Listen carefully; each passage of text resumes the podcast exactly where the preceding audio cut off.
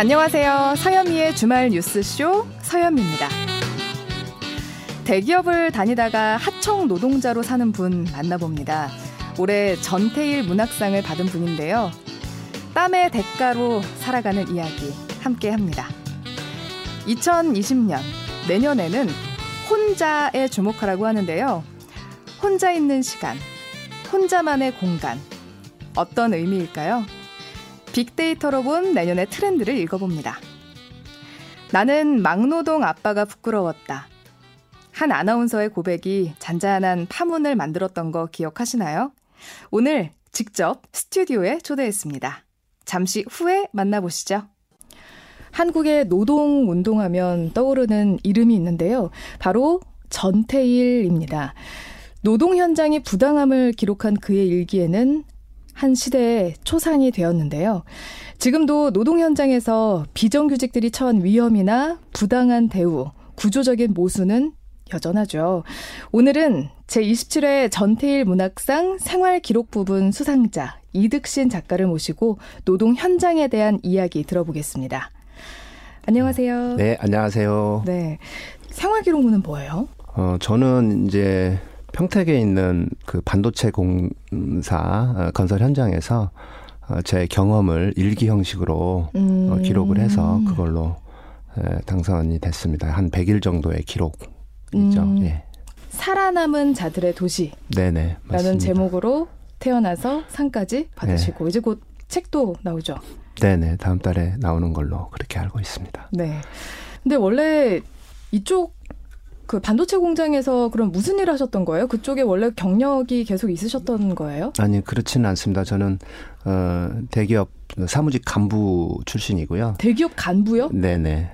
사무직 간부 출신이고 어, 실제로 제 경력은 어, 이런 육체 노동의 경력은 이, 음, 약 100일 동안의 덕트공으로 했었던 일이 전부입니다. 그 전의 음. 경력은 전혀 없습니다. 덕트공이 어떤 일을 하는 건데요? 어, 덕트공이 이제 뭐 삼겹살집이나 이런 데를 가면 네. 고기 냄새를 빼기 위해서 설치한 그 환기 시설이 있습니다. 음. 환기 시설이 있는데 예, 그런 거를 이제 우리가 생활 속에서 접하는 덕트는 이제 그런 부분이고요. 음. 실제로 공사 현장에 설치하는 덕트는 그거보다 훨씬 규모가 크죠. 공장에서는 얼마나 커요, 이게? 공장에서는 이제 통 하나가 이제 아주 큰 거를 기준으로 말씀을 드린다면 가로 세로 2미터, 뭐 길이가 2.5m, 3m 이 정도 되는 크기의 그런 통들을 이제 여러 개를 연결을 합니다. 음. 근데 대기업 간부 출신이라고 하셨잖아요. 네. 그 사무직이랑 덕트공 그 일을 하시게 된 계기가 있나요? 완전 달라 보이는데. 네네. 사실 제 사무직 경력하고 육체노동의 경력에 전혀 이제 도움이 안 되는 건 맞고요. 그래서 이제 대기업 간부로서 어느 정도 어, 위치가 되고 어떤 일을 하다가 이제는 어, 물러나야 되는 그런 시점이 오면 이제 회사에서 굉장히 압박이 들어오는 거죠. 그게 언제예요? 한 그게 이제 나이로 2000, 치면 네, 뭐 나이로 치면 49. 어... 네, 그 정도 나이였죠. 제 회사에서는 인사고과나 성과 측정이나 음. 이런 부분들을 통해서 계속 압박이 내려오고, 네. 예. 그러면 이제 버티는 사람들은 그냥 계속 버티고, 음. 어, 그다음에 어, 저 같은 경우에는 그냥 버티고 싶지도 않았고 더 이상 버티고 싶지도 않았고, 음. 그다음에 어, 또 제가 하고 싶어 했던 일이 또 있고 이제 해서 그래서 음. 이제 회사를 어, 과감하게 그만두게 된 거죠. 음.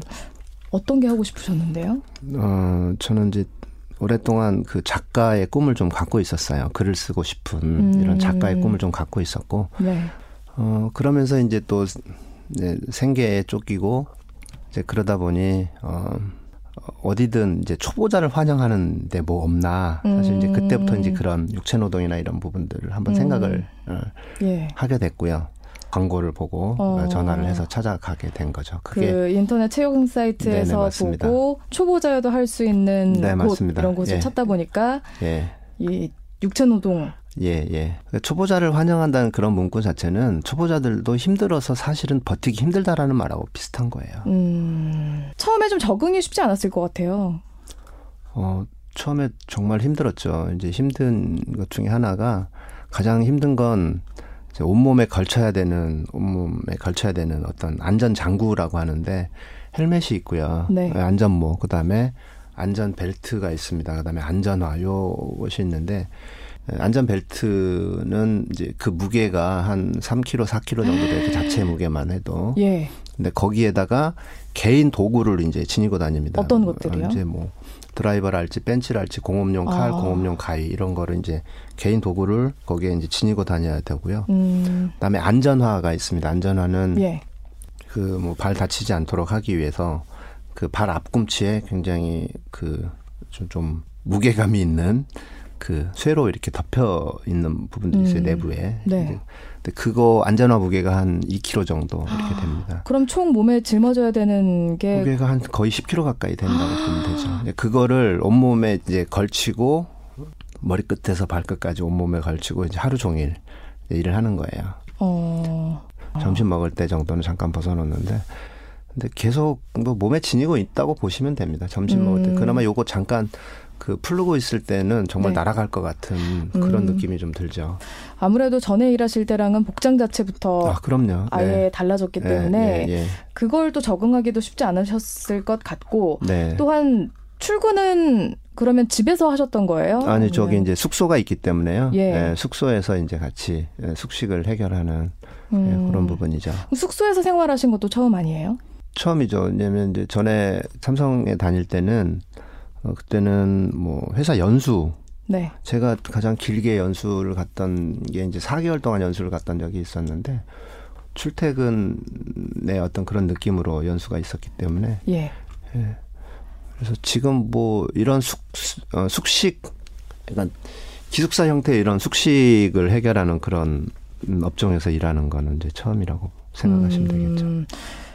그럼 아마 동료들이랑 같이 방을 네. 쓰셨을 텐데 왜 각자가 그곳에 모인 이유들도 다 달랐을 것 아, 같아요. 그럼요. 많이 다르죠. 어, 뭐 예를 들면 자영업 하다가 망해서 다시 회복할 수 없는 그런 기로에 이제 처한 분들이 있죠. 근데 예. 신용불량자의 입장이 된 거예요. 그러면 음. 그런 상황에서 갈 수 있는 곳, 할 수 있는 일은 그렇게 많지가 않은 거예요. 음, 그래서 네. 오신 분도 네, 있었고. 네, 그렇게 해서 오신 분도 있었고, 그 다음에 어, 저희 옆 팀에 이제 덕트 이 팀에는 어, 저하고 좀 친하게 지냈던 이제 근희 형님이라는 분이 계셨어요. 그분은 네. 어, 중학교를 졸업하고 자수성가 형의 모델인데 계속 공부를 해서 검정고시 패스하고 음. 또 대학을 가고 대학원 박사 과정까지 수료하고 오. 어. 대학 교수가 꿈이었던 분인데 예. 늦은 나이에 이제 그런 부분들을 시작을 하다 보니 음. 그게 결국은 전교수까지 못 가고 시간 강사 하다가 음. 나이가 50이 넘어가니까 네. 시간 강사도 이제 불러주는 데가 없던 거죠. 어. 네. 그래서 이제 거기에서 이제 알게 된그 부분도 있고요. 형님이니까 이제 예, 네, 뭐 그분이 이제 거의 환갑이 다 된 분이었죠. 58세, 음. 59세 그 정도였던 것 같아요. 제가. 어, 아예 나이가 좀 어린 분들도 있어요. 많이 있습니다. 아예 나이가 어린 친구들 같은 경우에는 등록금 마련을 위해서 오는 친구들, 어, 대학생들, 네, 대학생들. 그다음에 또 이제 군대 갔다 와서 조금 뭔가 목돈을 좀 만들어서 무언가를 해보고 싶어하는 그런 친구들, 음. 이런 친구들이 있고, 그다음 대학 졸업을 했는데 정말 할 수 있는 일이 이제 없고 취업을 뭐 여러 차례 도전을 하다가 결국 그런 현장에 오는 친구들도 좀 음, 있고요. 요즘 워낙 취업난이 심각하기 네, 때문에 예. 그 기회를 얻지 못한 분들이 또 그곳에 많이 네네네. 모이나 봅니다. 예, 예, 혹시 그럼 여성분들도 계셨나요? 네, 네. 여성분들은 이제 보통 유도원이라는 그 거기에서 그런 역할을 수행을 하는데요. 어떤 역할이에요? 예를 들면 무거운 거를 이제 어 나를 때는 뭐 혼자서 나르는 것도 있고 두 2인 1조나 3인 1조를 해서 이제 나르게 되는데 어, 짐을 이렇게 날다 보면 이제 워낙 많은 사람들이 그곳에서 섞여 가지고 일을 하다 보니 막 부딪히거나 이제 하는 경우가 있어요. 그래서 음. 유도원 분들은 그 길 안내를 하는 겁니다. 그리고 어. 다른 분들이 있으면 뭐 어떤 거 지나가니까 좀 길좀 예. 비켜달라고 음. 예, 이제 그런 역할을 이제 수행을 하게 되거나 또는 어, 고소 작업을 할때 예. 높은 곳에 올라가다가 잘못돼서 떨어질 위험이나 이, 음. 뭐 그런 위험이 있기 때문에 계속 지켜보는 역할 같은 음. 거를 이제 하게 되는 거죠 여성 유도. 어. 이제 그런 분들을 유도원이라고 이렇게 어. 얘기를 합니다. 어. 여성분들은 대부분 좀 이제 안전 관리 쪽에서 네네, 일을 맞습니다. 좀 많이 하시는 대체로, 편이네요. 대체로 예, 그렇게 되는 거죠. 음. 가족들은 뭐라고 하셨어요?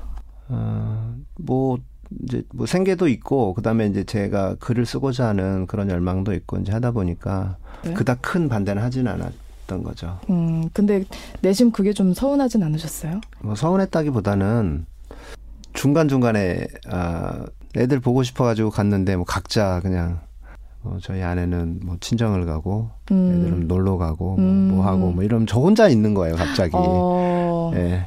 그 보고 싶은 간절함이 네 그럼도 되게 좀 서운하기도 하고 그랬었죠. 아, 네. 오히려 이제 그때가 더 예, 예. 약간은 서운하셨고 너무 보고 싶어서 갔는데 아무도 없어요. 저 혼자 아, 내가 아이고. 뭐 하러 왔지 여기. 근데 쉬는 거는 뭐 휴일은 다 쉴 수 있었나요? 보통 일반적으로 그 현장에서는 일요일만 일이 없고요. 어, 그냥 주 6일째. 그렇죠. 빨간 날 쉬는 빨간 날도 거기선 다 일을 합니다. 현장에서는. 어, 그럼 하다못해 노동자의 날은요? 어, 유일하게 유일하게 쉬, 어, 쉴 수 있는 그리고 내가 쉬면서도 유급 휴일인 네. 날이 노동자의 날. 다른 네, 빨간 날은 유급 휴일이 아니에요? 네, 다른 빨간 날은 유급 휴일이 아닙니다. 음. 자기가 쉬는 날은 다 무급입니다. 그래서 어, 제가 참 많이 느꼈던 게 어, 대기업 다닐 때는 그냥 우리가 하루 쉴 때는 휴가라고 얘기를 표현을 하는데 예.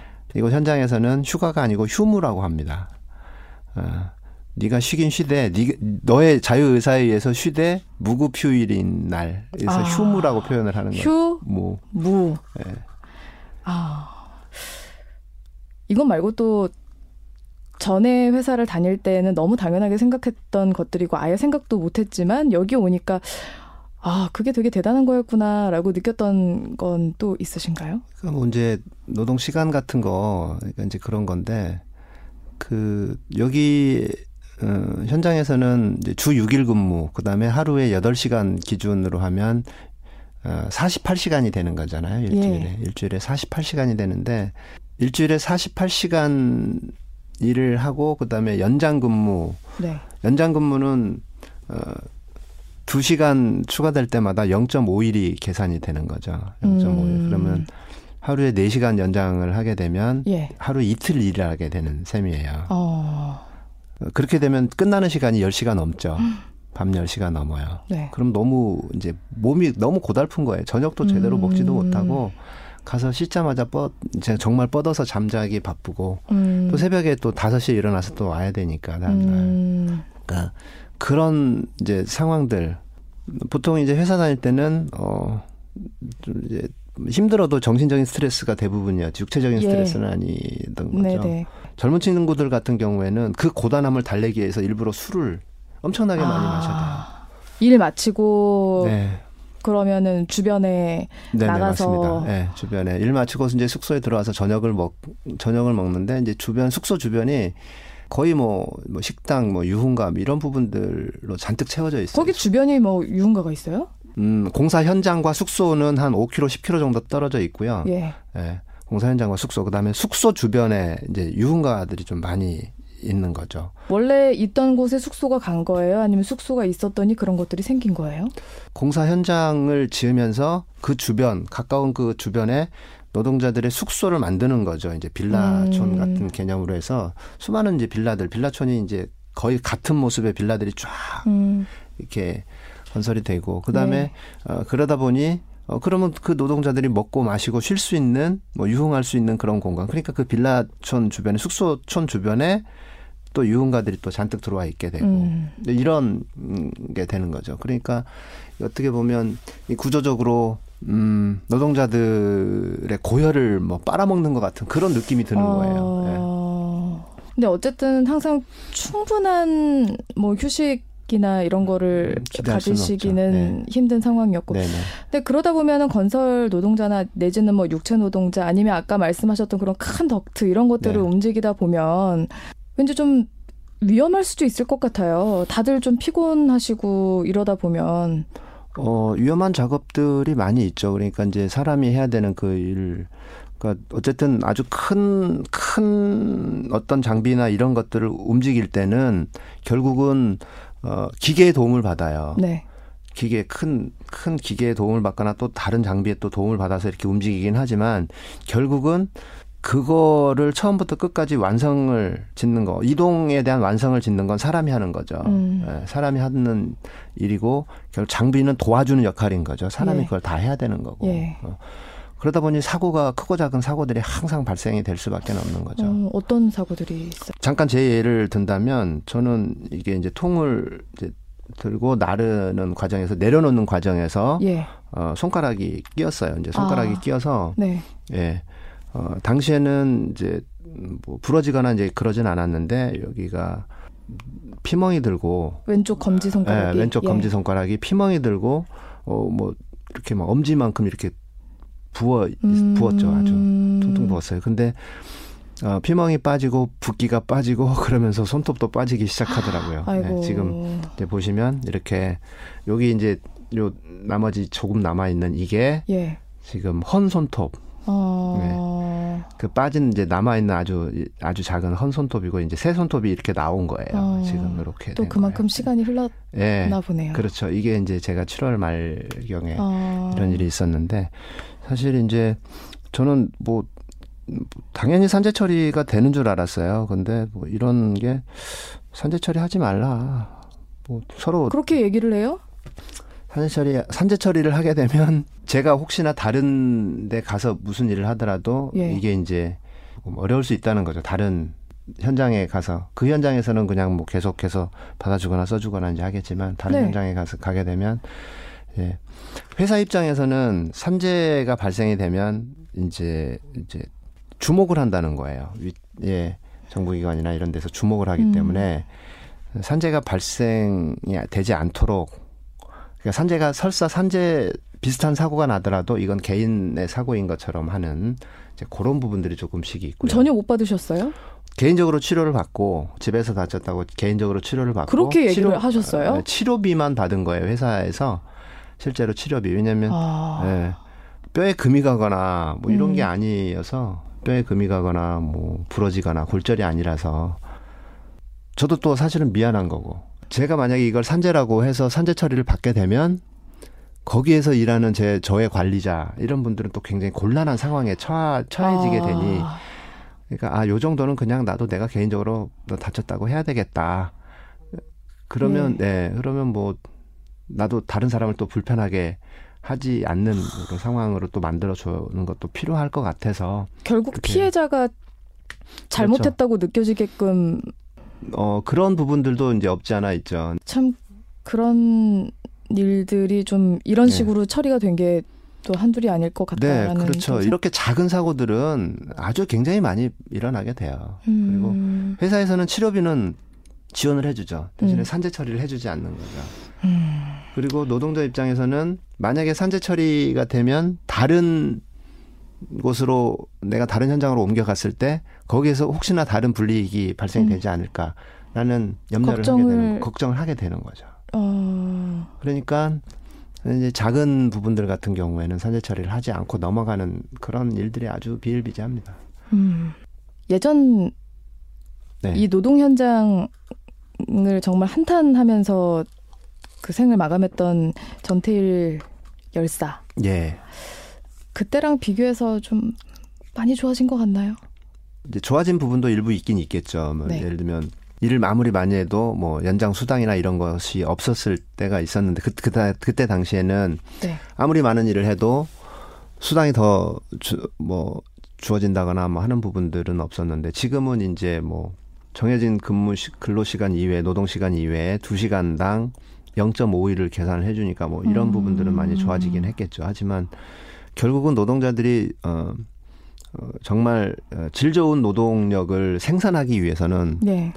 어, 휴식이 절대적입니다. 어.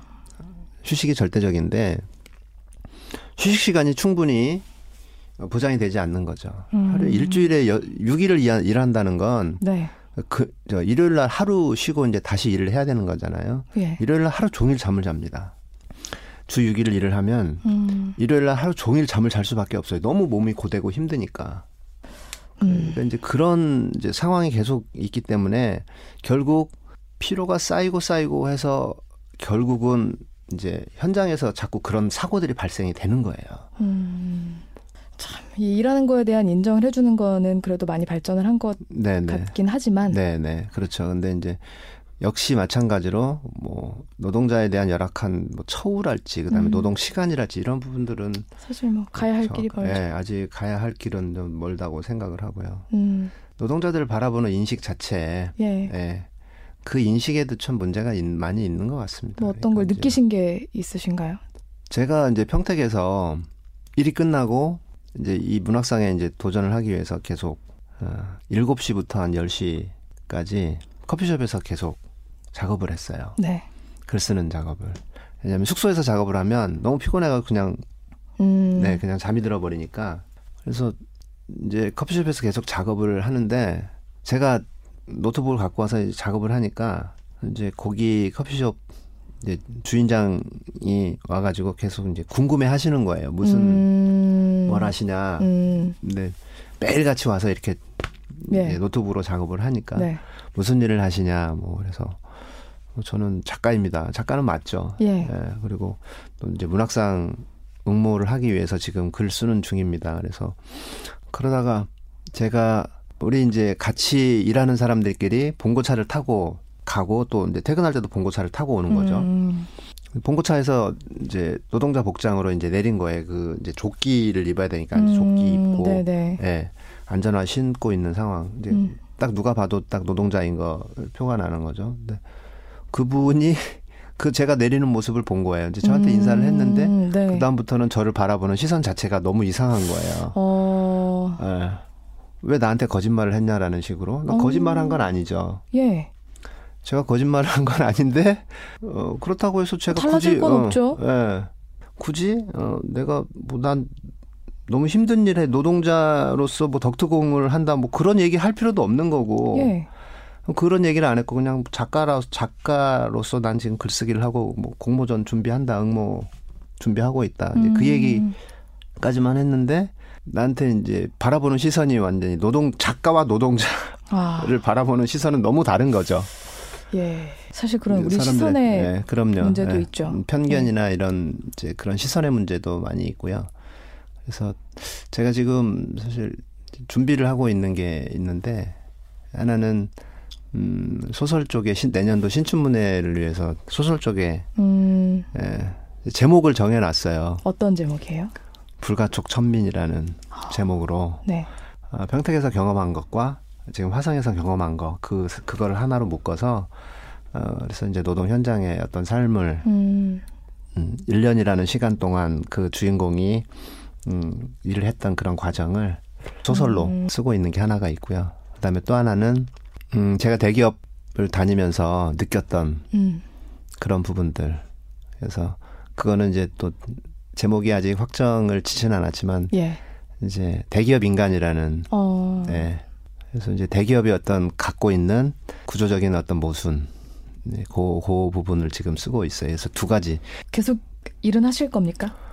어, 이 일은 저는 이제 작가가 꿈이었지만 사실 어떤 작가가 돼야 되겠다라는 생각은 별로 해보지 못했어요. 음, 근데 잘 가고 계신 것 같아요. 근데 어떤 작가가 되겠다라는 생각은 없었는데, 그러니까 이제 뭐 예를 들자면 아이들한테 우리 애들한테 넌 나중에 커서 뭐가 되고 싶어 그러면 어렸을 때 이제 우리 애가 뭐 영화 감독이요, 음악가요, 뭐 이런 얘기를 했었단 말이에요. 근데 어떤 영화 감독이 될래? 어떤 음악인이 될래? 라는 것이 오히려 더 그게 더 방점이어야 되지 않을까 싶은 거예요. 음. 지금 저의 방점은 어떤 작가가 될 것인가라는 음. 것에 방점이 음. 찍혀 있는 거예요. 음. 그래서 아직도 우리 사회 부조리한 현실이나 불합리한 모순이나 이런 부분들이 개선이 되지 않고 있고요. 이게 구조적인 모순인 거죠. 이 구조적인 모순을 누군가는 자꾸 얘기를 해야 되고 또 글로써 얘기를 해야 되고 저는 그런 현실 참여 로서의 그런 정 그런 생각을 갖고 음. 네, 그런 글들을 앞으로 계속 좀 쓰고 싶어요. 예. 네. 기대 많이 하겠습니다. 네, 고맙습니다. 네, 지금까지 27회 전태일 문학상 생활기록 부문 수상자 이득신 작가와 함께했습니다. 고맙습니다. 네, 고맙습니다. 2부에서는 내년 트렌드를 미리 짚어보는 시간 준비했습니다. 궁금하시죠? 조금만 기다려주세요.